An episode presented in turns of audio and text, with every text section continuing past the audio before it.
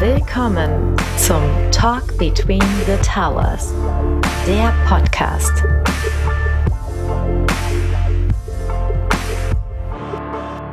Herzlich willkommen zu einer neuen Episode hier bei unserem Talk Between the Towers. Wir haben heute wieder ein super interessantes Thema mitgebracht. Und zwar geht es so in eine Richtung, die wir, Dennis, in der letzten Zeit schon immer mal hatten. Also ähm, viel so Altersvorsorgung, Altersvorsorge und ähm, auch äh, Financial Education hat man schon viel auch in den Podcasts und in unseren Veranstaltungen. Und es geht ja alles so in die Richtung, was mache ich eigentlich mit Geld? Wie kann ich Geld äh, auch gewinnbringend für mich anlegen? Und da haben wir heute auch wieder ein gutes Thema reingebracht oder du eigentlich, Dennis. Also herzlich willkommen erstmal an dich. Hi Dirk, freut mich dabei zu sein. Ja, ich bin auch überrascht und froh gewesen, dass ich mal ein Thema, das aus der Finanzecke kommt, vorgeschlagen habe. Äh, ich erinnere mich ja immer noch mit großer Freude an unseren Tage 2 Podcast zurück, wo ich relativ ahnungslos reingegangen bin. Heute sieht's bisschen besser aus, aber ich bin trotzdem sehr gespannt, was wir zum heutigen Thema erfahren und was wir auch lernen werden. Genau, ich glaube, wir, wir halten die Spannungskurve mal noch ein bisschen aufrecht. Im Titel steht es ja aber vermutlich irgendwie drin. Es geht um LTIFs, aber was genau sich dahinter verbirgt und was man damit anfangen kann, da, dazu kommen wir dann gleich. Aber wenn ich so, du, du, Dennis, du hast so ein paar Schlagzeilen rausgesucht, schlägt jetzt die Stunde der Vermögensverwalter Fintechs und äh, äh, LTIFs, zweite Chance und so weiter. Das hört sich schon äh, durchaus interessant an. Ähm, und da, das war auch der Punkt, wo ich gesagt habe, da komme ich gerne mit dazu, auch wenn ich mich damit nicht auskenne bisher. Aber das kennen wir ja von uns. Ähm, und äh, da sind wir ja aber ganz gut, uns Leute dazu zu laden, die sich dann eben auskennen. Und dafür haben wir heute die Andrea ähm, dabei von Privatize. Hallo Andrea, grüß dich. Hallo, lieber Dirk. Hallo, lieber Dennis. Ganz herzlichen Dank für die Einladung. Ich freue mich sehr, dass ich hier heute bei euch bei dem Podcast dabei sein darf. Schön, dass du dabei sein kannst und das auch bist. Und äh, stell dich doch gerne mal so ein bisschen vor, damit unsere Zuhörer ein bisschen was von dir wissen, bevor wir dann tatsächlich auflösen, worum es heute geht. Ja, sehr gerne. Also mein Name ist Andrea Fatje und ich leite bei Privatize das äh, Private Market Institute.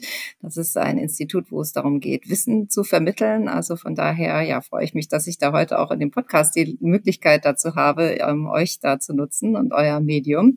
Ähm, vielleicht ganz kurz zu Privatize. Privatize ist ein Unternehmen, das von ehemaligen Kollegen von äh, BlackRock, Freshfields und der Deutschen Börse gegründet wurde. Ähm, das Ziel ist es, Privatbanken, Vermögensverwalter und Family Offices, aber auch kleinere institutionelle Anleger den Zugang zu Privatmarktfonds ähm, zu ermöglichen. Und was sich dahinter genau verbirgt, da kommen wir ja nachher noch im Detail dazu, welche Assetklassen da alles dabei sind. Ähm, und dabei geht es natürlich zum einen um den LTIF, äh, den wir auch gleich im Näheren erläutern wollen. Aber zum anderen geht es auch darum, äh, andere Fonds zugänglich zu machen. Es gibt ja auch noch Fonds, die für professionelle und semi-professionelle Kunden eingestuft eingestuft werden und die kann man auch bei uns über die Plattform handeln. Also ähm, das ist es vielleicht in aller Kürze. Ja, danke, Andrea. Jetzt haben wir ja schon dieses Wort LTIF hier und da in den Mund genommen.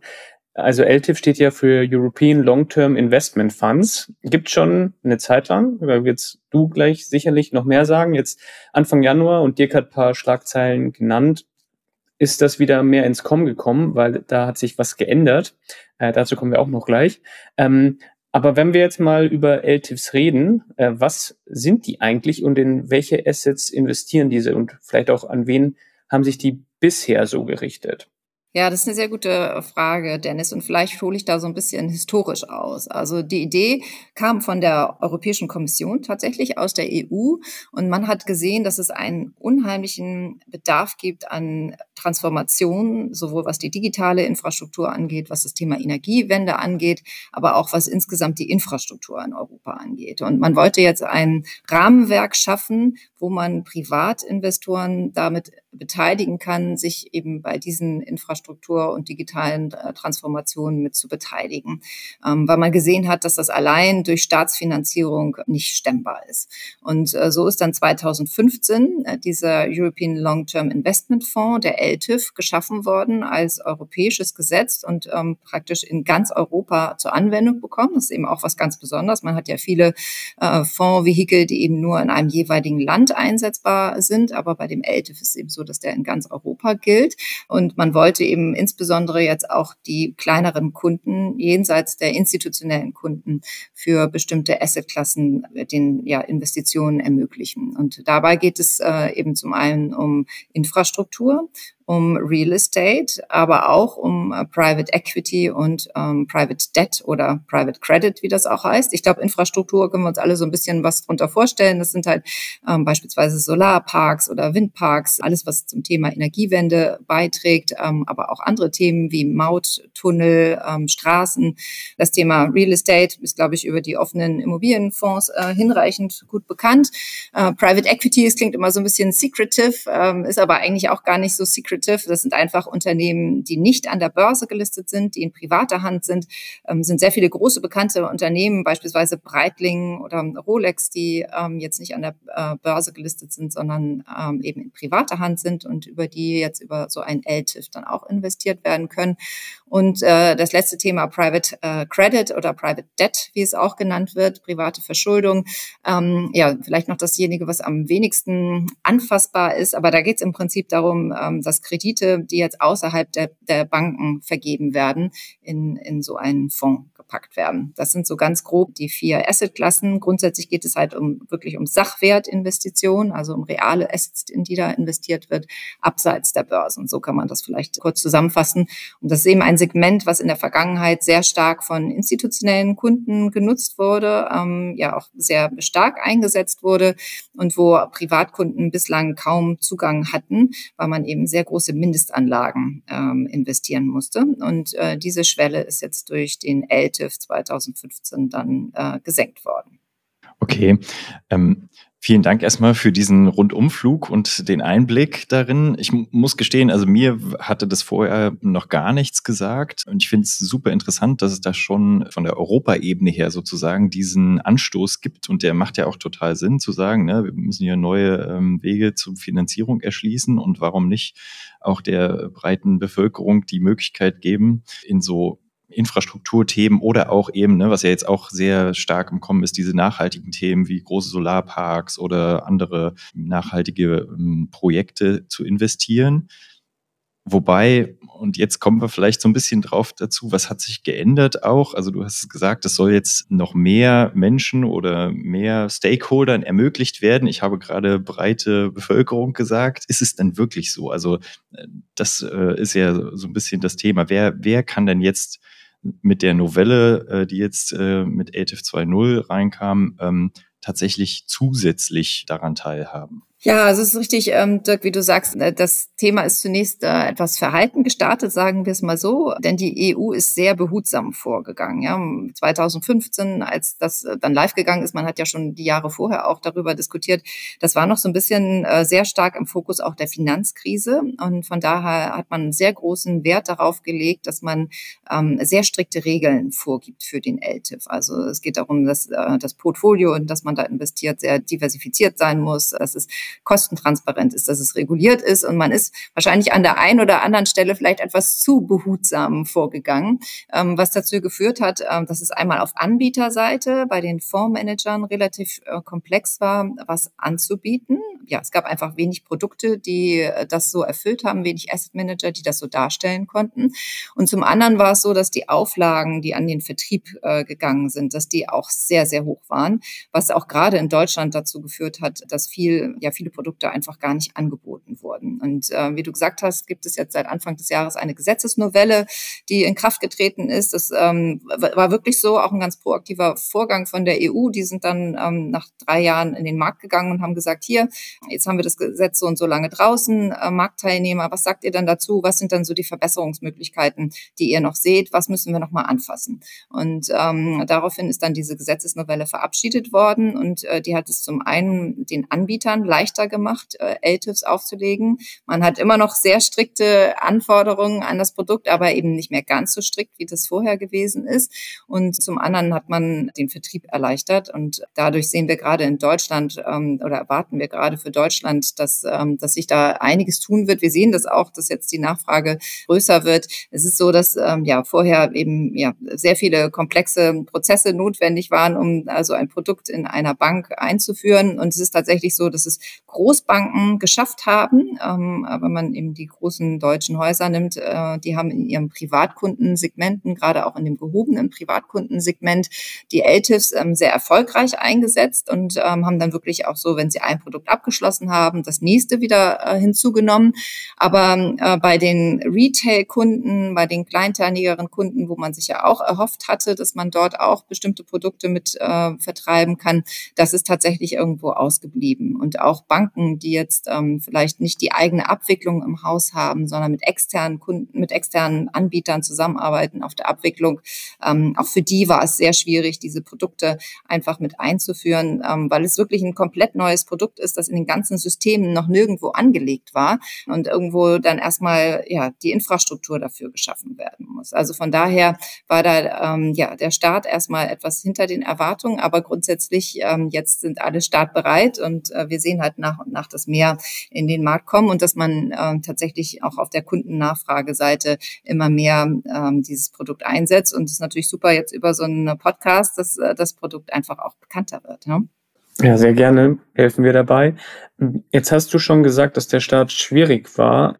Kannst du uns da noch ein Gefühl dafür geben? Also wie groß ist dieser ganze LTIF-Markt bisher? Wie hoch ist da das Volumen? Was erwartet ihr? Was ist generell oder was wird generell erwartet durch die Novelle und vielleicht auch einfach mal als Referenz der ganze ETF-Markt? Ich glaube, Dirk hat es vorhin ja schon mal gesagt, so hier und da wurde es auch mal schon mit ETFs verglichen. Ähm, ja, kannst du uns da mal ein Gefühl dafür geben, wie groß dieser Markt bisher ist? Der Markt ist jetzt ungefähr bei 11,5 Milliarden gewesen. Das sind die Zahlen per Ende 2022. Neuere Schätzungen gibt es noch nicht. Das ist äh, sicherlich im Vergleich zu anderen Märkten noch vergleichsweise klein. Man muss aber sagen, dass es eine sehr große Dynamik äh, gab. Jetzt 2022 war ja ein sehr schwieriges Börsenjahr. Wir erinnern uns, die Märkte sind äh, signifikant eingebrochen und ähm, ja, wurden von der Zinserhöhung äh, überrascht. Sowohl Aktien als auch Renten haben beide sehr schlecht performt. Ähm, und in dem Jahr hat es der ältere Active geschafft, um 50 Prozent äh, zu wachsen im, im Volumen.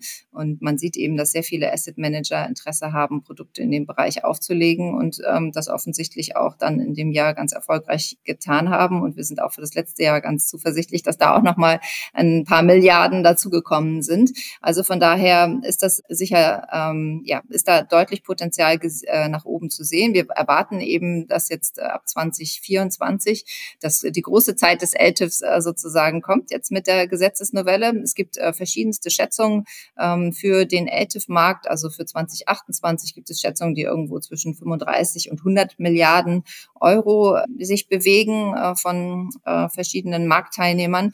Also von daher ist da noch sehr viel Luft nach oben. Und wenn man sich anschaut ähm, oder im Markt mit den Teilnehmern spricht, ähm, sieht man halt tatsächlich auf allen Beteiligten ein großes Interesse. Das ist eben zum einen von den Anbietern, von den Fondsgesellschaften, äh, die gerne den LTIF nutzen möchten. Ich hatte es vorhin schon mal angesprochen, das ist ja ein europäisches Vehikel. Ähm, das heißt, für den Asset Manager ist es die Möglichkeit, mit einem Produkt alle Privatkunden in Europa anzusprechen. Und da muss ich jetzt nicht irgendwie durch tausend Prozesse durchgehen mit den jeweiligen Aufsichtsbehörden, mich da rumschlagen und meine Prospekte dann ähm, jeweils in dem jeweiligen Land anmelden, wer das mal gemacht hat. Äh, das ist halt ein sehr aufwendiger Prozess. Man macht das einmal zentral und da muss man praktisch nur noch in die jeweiligen Länder notifizieren, in die man dann reingehen möchte. Das ist also sehr effizient. Und das ist für die natürlich total interessant, äh, weil sie dann ähm, ja einen riesigen Vertriebsapparat haben, sozusagen, weil sie eben ganz Europa bedienen können mit einem Produkt. Und das ist natürlich sehr auch kosteneffizienter, als dass ich jetzt eine Struktur in den jeweiligen Ländern aufsetze. Ich kann eben mit einer Struktur alle erreichen. Aber aber auch auf der Kundenseite, also wenn man mit den Banken und Vermögensverwaltern, auch mit Family Offices spricht, auch dort ist eben ja das Thema natürlich da. Es ist ein großer Bedarf da, ähm, dass die Kunden teilhaben wollen an der Transformation, an der digitalen Transformation, an der Energiewende und äh, da eben der LTIF gerade diese Direktinvestition ermöglicht in die Projekte hinein, ist der LTIF dafür einfach das ähm, super geeignete Vehikel, ähm, um da an den Markt zu gehen. Ähm, und wir erwarten, ähm, wir sprechen mit vielen Anbietern, da sind einige Produkte in der Pipeline, wirklich auch von Top-Häusern, von ganz international super aufgestellten Häusern, die halt bislang nur mit ganz hohen Mindestanlagen von fünf Millionen Euro oder wie auch immer zu zeichnen waren und die jetzt dann wirklich mit ähm, kleineren Mindesteinstiegssummen dann auch für Endkunden tatsächlich erreichbar sind. Was ist denn da die Mindestsumme, die ich mitbringen muss im kleinen Köfferchen, um mich da direkt zu beteiligen? Also tatsächlich nach der neuen Gesetzesnovelle gibt es gar keine Mindestinvestitionsvorgabe mehr von der gesetzlichen Seite. Ähm, das lag vorher bei 10.000 Euro. Das hat man jetzt fallen gelassen. Und da gibt es ganz unterschiedliche ähm, Strategien, die die verschiedenen äh, Fondsanbieter da ähm, fahren. Es wird einige Häuser weitergeben, die mit einigen, also mit einer Mindesteinstiegssumme kommen werden, die vielleicht dann bei 10.000 oder auch bei 25.000 Euro liegen. Das sind dann auch wirklich Produkte, Produkte, die für einen wirklich gehobeneren Kunden oder für einen ähm, ja, Wealth-Kunden geeignet sind, ähm, die dann typischerweise auch eine lange Laufzeit haben und dann vielleicht auch keine Möglichkeit der vorzeitigen Veräußerung mit sich bringen.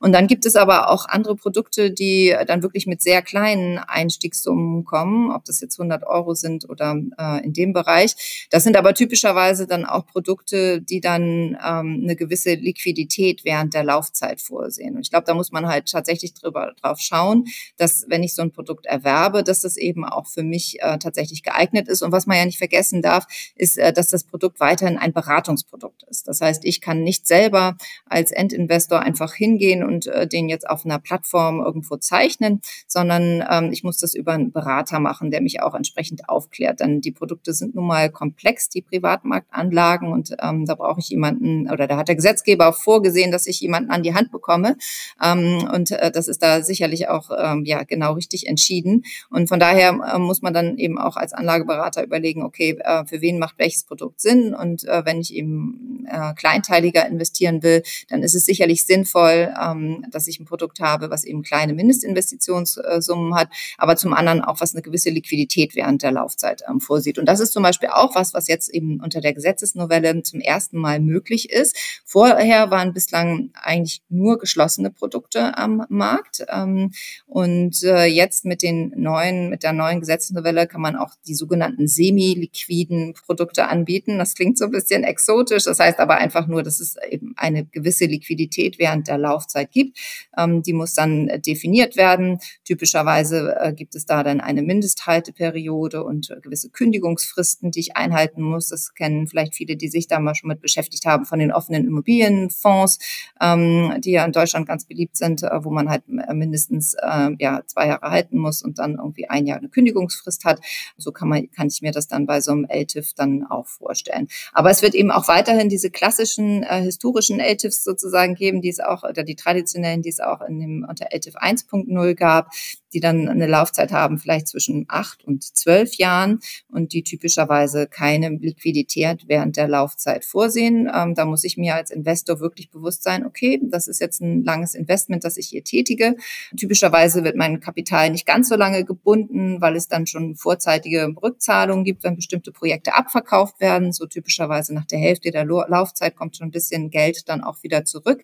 Aber ich muss erstmal per se davon ausgehen, dass mein Betrag, den ich da investiert habe, dass der für die Laufzeit des Produktes dann auch nicht verfügbar ist für mich. Und ähm, da sollte ich dann auch relativ ähm, komfortabel mit sein und entsprechend muss dann auch der Investor ein gewisses Vermögen dann einfach mitbringen. Okay, verstanden.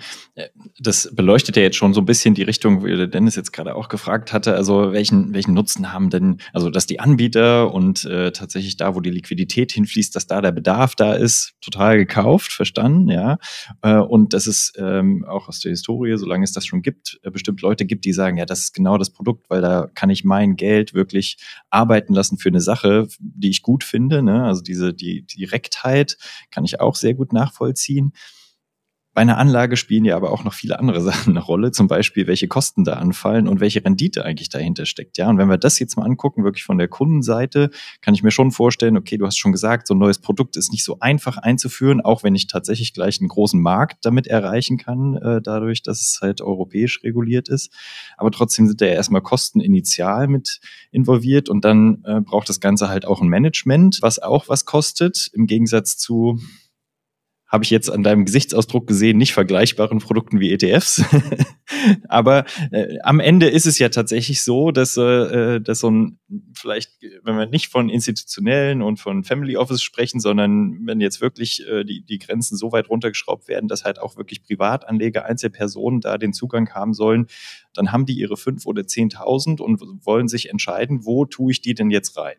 Und dann ist dieser Purpose, der dahinter steckt, den, damit kriegt man bestimmt viele aber trotzdem ist für viele ja auch super wichtig, was am Ende für sie bei rausspringt. Ja, und wenn man es wirklich dann auch so nicht liquide hat, sondern illiquide über zehn Jahre irgendwo reinsteckt, dann möchte man natürlich auch eine gewisse Rendite haben. Kannst du dazu was sagen? Ja, klar. Äh, vielleicht ganz kurz auch nochmal zu diesem Thema Einordnung LTIS äh, versus ETFs. Die klingen natürlich schon äh, relativ nah beieinander, die beiden Begriffe. Die Buchstaben sind auf jeden Fall auch mit drin. Ja, genau, ETF. genau. Ich weiß nicht, ob das irgendwie Absicht der EU war. Das sollte man vielleicht doch mal nachfragen. Aber man muss sagen, ähm, dass es sich schon um komplett unterschiedliche Märkte handelt ähm, bei LTIFs und bei ETFs. Bei ETFs geht es ja wirklich darum, dass ich eine passive Strategie habe, wo ich an liquiden öffentlichen Märkten investiere und letztendlich jemanden brauche, ähm, der eben einen starken Computer hat sozusagen und die Benchmark irgendwo abbilden kann. Und ähm, dann ja, gibt es halt auch ein paar Personen natürlich, die da noch im, äh, gebunden sind, aber es ist eben ein sehr effizienter Setup, den ich insgesamt habe. Ja.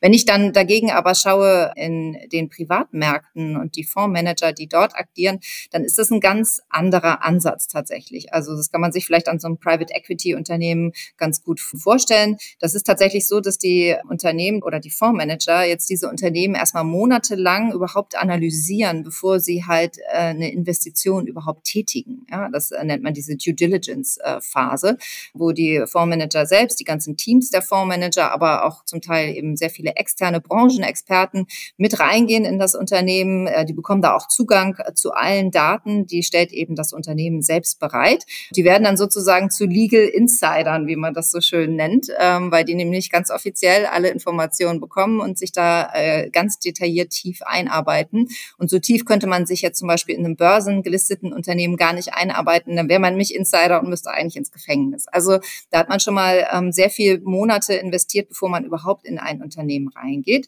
Ähm, wenn man dann sich dafür entscheidet zu äh, investieren. Und typischerweise investieren die großen Häuser nur in zehn Prozent der Deals, äh, die sie angeboten bekommen. Also wenn ich dann diese Entscheidung treffe, ähm, dann gehe ich tatsächlich auch ganz aktiv in das Management mit hinein. Das heißt, ja, ich, ich sitze dem, entweder tausche ich zum Teil das Management aus oder hole mir externe Experten mit dazu, die eben ganz lange in dieser Branche schon tätig waren und die da ähm, wirklich absolut äh, top in dem Bereich vernetzt sind und sich super auskennen. Und ich schaffe dann wirklich Wert auch in den Unternehmen. Das hat man gerade auch in Krisenzeiten gesehen. Also 2022 zum Beispiel ist ein, ein Jahr, wo ähm, die äh, Märkte eben, die öffentlichen Märkte sehr schlecht performt haben, die Privatmarktmärkte aber ähm, gut performt haben. Ja, also Infrastruktur beispielsweise positiv, andere eben nicht so stark negativ wie die öffentlichen Märkte. Also ähm, das zeigt sich eben gerade, dass dieser aktive Ansatz, äh, der da genutzt wird, dass der in diesen schwierigen Zeiten ähm, Wert schafft. Und das ist auch eine der Eigenschaften, warum äh, Institutionelle eben ähm, die Privatmärkte so schätzen. Um zu den Kosten konkret äh, zurückzukommen, klar, das ist teurer als die paar Basispunkte, die jetzt ein ETF kostet. Wenn man jetzt vielleicht so ein Private Equity LTIF ähm, sich anschaut, dann sind die Kostenstrukturen so typischerweise, ähm, um das mal ganz zu, zu vereinfachen, äh, zwischen anderthalb Prozent und äh, 2,25 Prozent PA, ähm, die ähm, da anfallen. Und zusätzlich, und das ist auch was, was ganz häufig ähm, im institutionellen Bereich eingesetzt ist, gibt es noch so eine leistungsabhängige Vergütung. Wenn die nämlich ihre Renditevorgaben, die sie sich selbst stellen, erfüllen, dann werden sie noch an der Performance, die darüber hinausgeht, auch noch beteiligt. Ähm, da gibt es so einen typischen Split dann zwischen 80-20, ähm, wo dann der Investor weiter 80 Prozent behält und der Fondsmanager 20 Prozent dann der darüber hinausgehenden Performance erhält. Also von daher, ähm, ja, das sind dann die, die Kosten, mit denen man äh, rechnen muss. Was die Renditeerwartungen angeht, ähm, wenn wir jetzt bei Private Equity bleiben, wo ich gerade das genannt hatte, dann sind typischerweise die Renditeerwartungen schon im hohen einstelligen, Anfang zweistelligen Bereich in dem ähm, Segment, also ähm, nach Kosten, so dass da tatsächlich auch was übrig bleibt. Ansonsten muss man genau schauen, in welchem Segment man tätig ist. Also wenn man über Infrastruktur spricht, ähm, da geht es ja darum, dass man sehr stetige äh, Renditen erzielt, ähm, wenn man da eine Anlage stehen hat, ähm, die arbeitet über ganz viele Jahre und äh, bringt dann eben einen stetigen Beitrag. Ähm, das ist dann eher was, äh, was dann vielleicht in dem Bereich 5, 6 Prozent äh, angesiedelt ist. Ähm, und das geht natürlich dann auch mit geringeren Management-Fee-Kosten einher als jetzt in dem Private Equity-Bereich. Das hängt natürlich schon dann auch von Asset-Klasse zu Asset-Klasse ab. Und im Bereich Private Credit ähm, ist es sehr unterschiedlich. Da gibt es ganz unterschiedliche Strategien, die man fahren kann, eben auch sehr konservative Strategien, aber auch sehr risikoreiche Strategien. Und je nachdem ähm, weichen dann auch die Renditeerwartungen und die Fees ähm, dann da ähm, ja, voneinander ab. Ja, sehr spannend. Ich überlege gerade, ob das für mich das Richtige wäre. Dirk, wie sieht's bei dir aus? Erstes Gefühl? Ja, zumindest habe ich jetzt mal so ein bisschen äh, was zu Renditen gehört. In meiner Recherche bin ich da nicht so auf so viel gestoßen. Wahrscheinlich muss man sich konkret beraten lassen, um so einen Insight zu bekommen. Aber das ist zumindest eine Größenordnung, wo ich verstehen kann, dass man sich wirklich damit beschäftigt dann, ja. Ähm, weil das ist ja für viele durchaus relevant. Ja. Und dann finde ich es aber auch fair, ne, dass man so, so Vehikel hat. Ich meine, wir kennen das ja auch aus unserem Invest-Business, wir investieren ja auch in Startups, ähm, dass man sagt, ab einer bestimmten Größenordnung Rendite wird dann wieder der Fondsmanager auch äh, entsprechend mit vergütet, kriegt noch ein bisschen mehr raus. Also das, das passt schon, ja. Also setzt im Prinzip die richtigen Anreize, ja. Also der Manager hat schon das Interesse, dann auch eine gute Performance zu erzielen und ähm, ja, sind sozusagen beide im gleichen Boot unterwegs. Also ich finde es im ersten Hören ziemlich spannend. Mich als Privatanleger schreckt natürlich schon die Summe noch ab, die da vorhin genannt wird. Äh, und äh, der Unterschied zu ETFs war schon wichtig, dass der gezogen wurde. Und ich selbst äh, investiere in ETFs, habe hier oder da die ein oder andere Einzelaktie, die ich mir vielleicht besser geschenkt hätte, weil der ETF dagegen dann doch besser gelaufen ist. Aber mit meinem nicht allzu tiefen Anlagewissen, es gibt aber also wenn ich das richtig mitbekomme, gibt es ja heute schon verschiedene andere Formen, in ja, Infrastruktur, in nachhaltige Projekte zu investieren. Also ich verstehe gerade noch nicht so ganz, was der Unterschied jetzt äh, zu LTIFs ist. Ja, es gibt ähm, in Deutschland beispielsweise ne, das Infrastruktur-Sondervermögen. Ich weiß nicht, ob du darauf anspielst. Das ist im Prinzip eine ähnliche Möglichkeit, auch in äh, direkt in Infrastruktur ähm, zu investieren. Absolut. Aber da kann man dann wieder, ähm, hat beides Vehikel wahrscheinlich so seine Vor- und Nachteile. Ich äh, kann dafür den LTIF eben nochmal diese europäische Flagge hissen, ähm, die eben dann äh, den Vertrieb äh, in ganz Europa erlaubt. Ähm, und das ist dann eben andere Asset Manager vielleicht nochmal an den äh, Start holt geholt. Ähm, ein Beispiel ist jetzt ein großes internationales US-Haus, ähm, das gerade in dem Bereich der Energietransformation ein LTIF an den äh, Markt gebracht hat und den in ganz Europa vermarktet. Also da lohnt es sich sicherlich dann, die verschiedenen Angebote miteinander zu vergleichen, auch was dann die Projekte und die Strategien sind, die dahinter liegen. Das ist sicherlich äh, dabei. Und wenn du sagst, äh, ja, die Investitionssummen äh, sind natürlich äh, schon äh, da gegeben. Also da gibt es ja unterschiedlich, wie gesagt, Produkten, die ab 50 Euro kann man schon dabei sein. Bei größeren, ähm, äh, bei manchen Produkten sind es dann aber trotzdem immer noch 10 bis 25.000. Und das ist ja auch immer als tatsächlich als Beimischung dann zum Portfolio gedacht. Ne? Also ähm, jetzt institutionelle Kunden, die haben vielleicht 20 Prozent oder manche tatsächlich auch mehr, aber so ein, so ein Richtwert ist so ähm, vielleicht 20 Prozent, äh, die da ähm, von der strategischen Asset Allocation sozusagen den Privatmärkten dann äh, zugeschlagen werden. Ähm, und vielleicht kann man dann, wenn man sich das so überlegt in seinem, in seinem Portfolio, wie, ähm, wie viel habe ich zur Verfügung, wie kann ich das am besten strukturieren, ähm, worauf kann ich verzichten, ähm, dann hätte ich ja immer noch auch 80 Prozent meines Portfolios dann tatsächlich im liquiden Bereich und ähm, kann dann vielleicht auf den Teil, der, ähm, der da eben in diesen Privatmärkten investiert ist, dann vielleicht auch tatsächlich verzichten in der, in der Zeit. Ja. Ja, denkst du denn, dass es Anbieter geben wird, die sich speziell auf LTIs spezialisieren oder nur das anbieten? Oder ist der Markt noch so klein, dass es das nicht geben wird? Also so ein Trade Republic für LTIFs oder irgendwie sowas?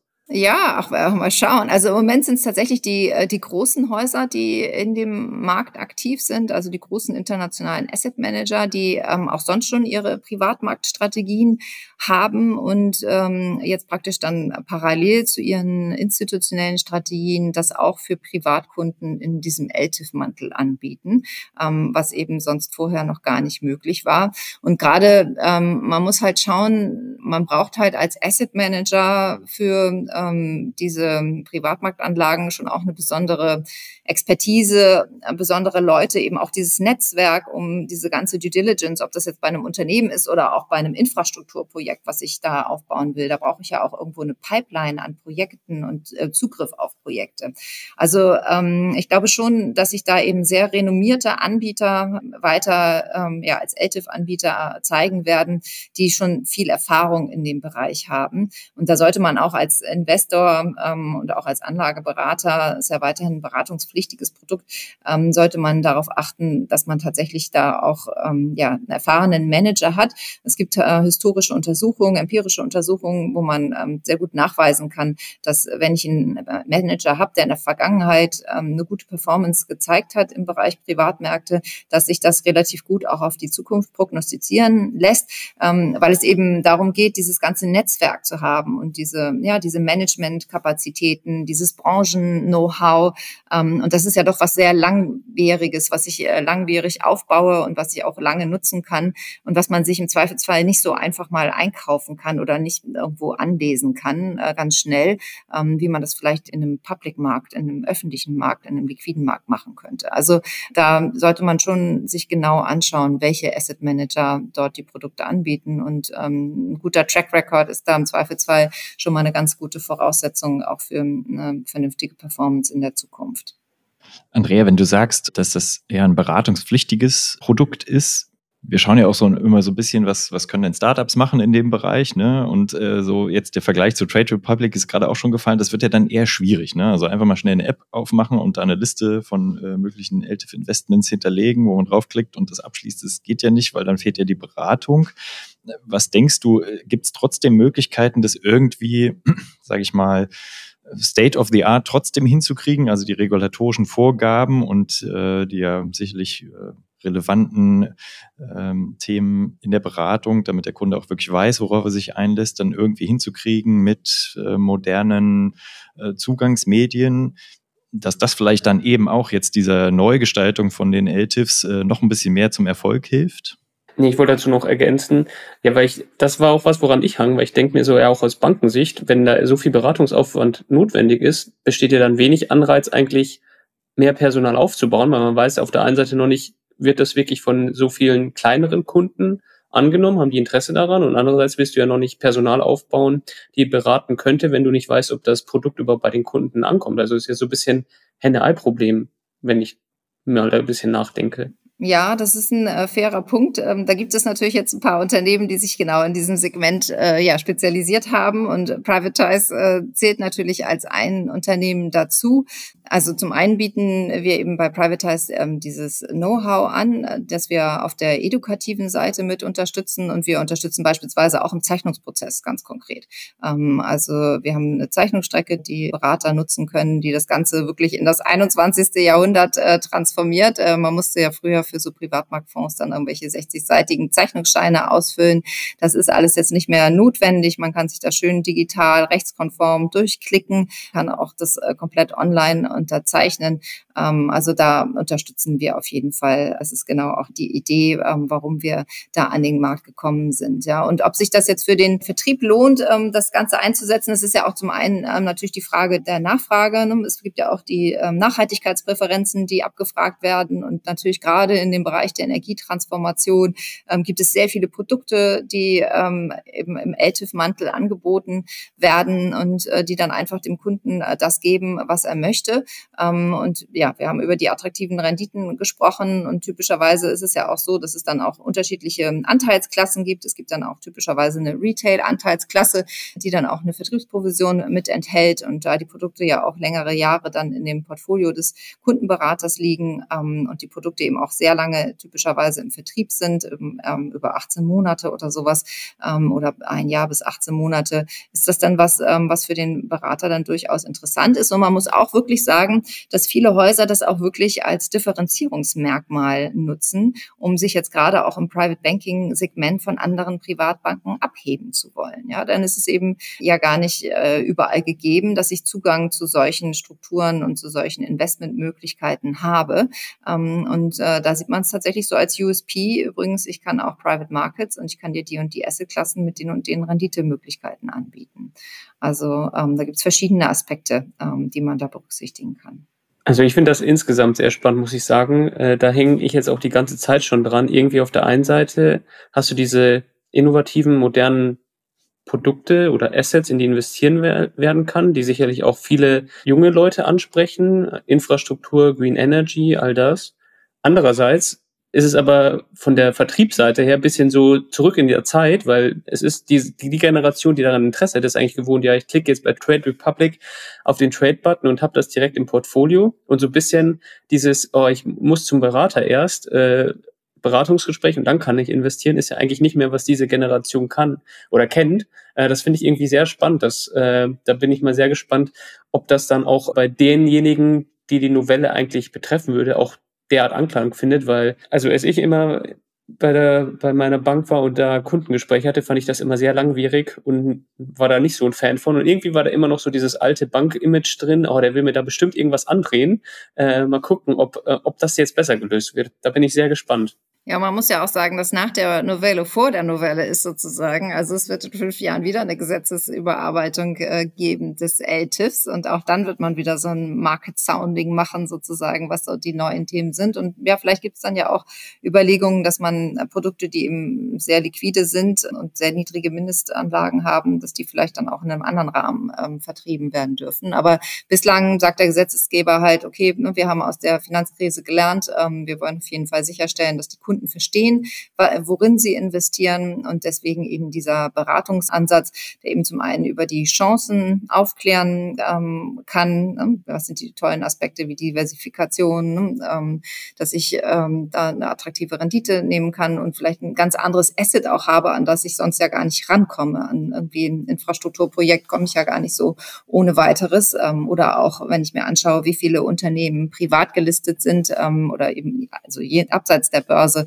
gehandelt werden und wie viel gelistet sind. Ähm, das hat sich ja extrem verschoben über die letzten 20 Jahre, dass eben sehr viel mehr Unternehmen gar nicht mehr an der Börse sind. Also ich habe ein ganz anderes Universum, ähm, auf das ich da zugreifen kann. Also von daher, ja, glaube ich, können wir da einfach ähm, ja schauen, wie sich das entwickelt. Und natürlich müssen natürlich die auch die Berater auf die Risiken hinweisen. Ja, darum geht es natürlich der EU auch insbesondere.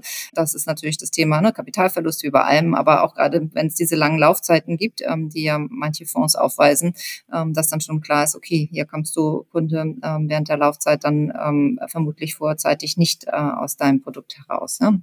um, um da wirklich aufzuklären in jederlei Hinsicht. Also Dennis, vielleicht gibt's dann mit ATIV 3.0 so eine Art äh, Crowd-Investing-Plattform, wo dahinter die Produkte stecken.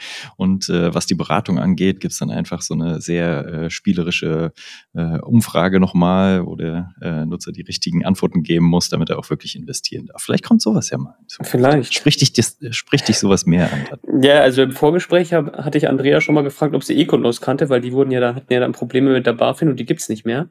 Ähm, ich glaube, das ist bestimmt auch ein Grund gewesen, warum es die nicht mehr gibt. Äh, mal gucken, vielleicht mit LTIF 3.0 werden solche Angebote auch einfacher möglich. Ja, vielleicht um nochmal auf dieses Econos-Beispiel zu kommen. Äh, wir haben tatsächlich nochmal in die LTIF-Verordnung reingeschaut, ähm, in den Gesetzestext. Also grundsätzlich in Wald äh, zu investieren, das wäre über den LTIF ähm, also möglich gewesen. Also ähm, von daher ist das Vehikel da schon ganz, ganz flexibel. Cool. Ja, aber ich dachte, ich glaube, bei Econos war es so, dass sie ja diese Beratungsleistung nicht geleistet hätten, ja. äh, was wahrscheinlich auch für die Skalierung vieler Startups jetzt auch das Problem sein wird. Äh, darüber haben wir auch schon gesprochen. Ja, mal gucken. Ja, das wäre natürlich jetzt in dem LTIF-Mantel weiterhin der Fall, das stimmt. Aber auch dafür wird sich eine Lösung finden. Äh, und äh, wir können das ja mal weiter beobachten und vielleicht in einer weiteren Folge da mal wieder drauf eingehen. Liebe Andrea, vielen Dank für die Einblicke. Ich glaube, wir haben da ein ganz gutes Gefühl bekommen.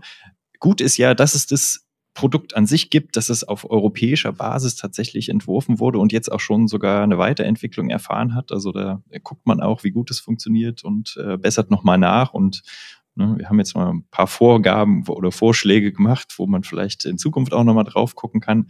Ist auf jeden Fall eine gute Sache und eine Bereicherung im Bereich der Anlagen. Vielen Dank, dass du uns hier so äh, Rede und Antwort gestanden hast. Äh, typischerweise haben wir für unsere Gäste als äh, kleines Geschenk auch immer noch äh, den, den abschließenden Wunsch äh, parat. Du darfst dir gerne mal wünschen, welches Thema oder welchen Gast du gerne mal in einem Podcast hören würdest. Ja, erstmal lieben Dank, dass ich hier bei euch sein durfte und über den LTIF sprechen durfte. Und ich würde mir natürlich wünschen, dass es noch einen Podcast zum Thema LTIF gibt. Und zwar würde ich da tatsächlich gerne ein bisschen äh, aus Europa mal zitieren und äh, fragen, ob man sowas nicht auch in Deutschland machen kann. Wenn man sich anschaut, wo der LTIF sehr erfolgreich ist, dann ist das in Italien und in Frankreich. Und in beiden Ländern ist es dort ähm, so, dass Privatkunden, wenn die in LTIFs investieren, ähm, dass sie dann steuerbegünstigt investieren können. Also vielleicht, wenn wir mal das Beispiel Italien nehmen. In Italien ist es so, wenn ich einen LTIF habe, der in die italienische Wirtschaft investiert, ähm, dann ist der für einen italienischen äh, Staatsbürger steuerbegünstigt. Und das ist natürlich ein sehr attraktives Modell. Und ich finde, ähm, gerade auch vor dem Hintergrund, dass ja die EU ähm, den LTIF geschaffen hat, um die europäische Infrastruktur voranzubringen, die Riesenthemen, die wir haben mit der Energiewende, der digitalen Transformation, ähm, würde ich gerne mal mit dem Finanzminister, und das ist ja in dem Fall jetzt aktuell der Herr Lindner. Äh, mit dem würde ich gerne mal diskutieren, was der dann davon halten würde, wenn man also beispielsweise solche Produkte, die aktiv die Energiewende unterstützen oder andere Infrastrukturprojekte unterstützen, ob man die nicht äh, steuerbegünstigt einsetzen kann. Also das wäre jetzt äh, mein Wunsch-Podcast-Partner hier ähm, als Vorschlag für euch. Mal schauen, ob wir das hinbekommen. Vielleicht hat er ja ab nächsten Sommer dann mehr Zeit.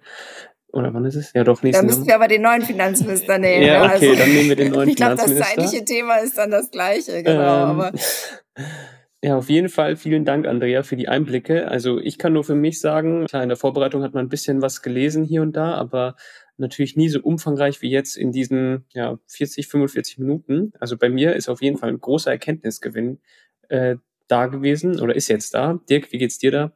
Ja, durchaus, auf jeden Fall. Also ich hatte schon ein bisschen eine Idee, worauf es hinausläuft, aber viel dazugelernt. Und ich glaube, das Bild ist nach wie vor, ne, Andrea? Ich meine, ihr seid mit der Company ja schon fokussiert auf eine Zielgruppe, die ja viel Geld irgendwie im Hintergrund hat. Und ich glaube, das macht auch schon Sinn, da, da, große Summen auch zu investieren. Ich bin mal gespannt, was die nächsten Jahre da bringen, ob das äh, tatsächlich funktioniert, da auch äh, klein Anleger mit zu engagieren und dass es trotzdem halt für das Produkt funktioniert. Ne? Aber das werden wir in der Zukunft sehen. Mal schauen, was wird. Äh, vielen Dank, Andrea. Vielen Dank, Dirk, dass ihr heute dabei wart. Mir hat es sehr viel Spaß gemacht. Danke an euch. Mir auch. Und an alle Hörer und Hörerinnen, wir hören uns wieder in zwei Wochen mit einer neuen Folge und dann äh, wird es auch dreistellig. Also da freuen wir uns auch schon drauf. Seid gespannt. Abonniert unseren Podcast, lasst uns eine Bewertung da und dann hören wir uns in zwei Wochen wieder. Bis dahin. Ciao. Tschüss. Tschüss.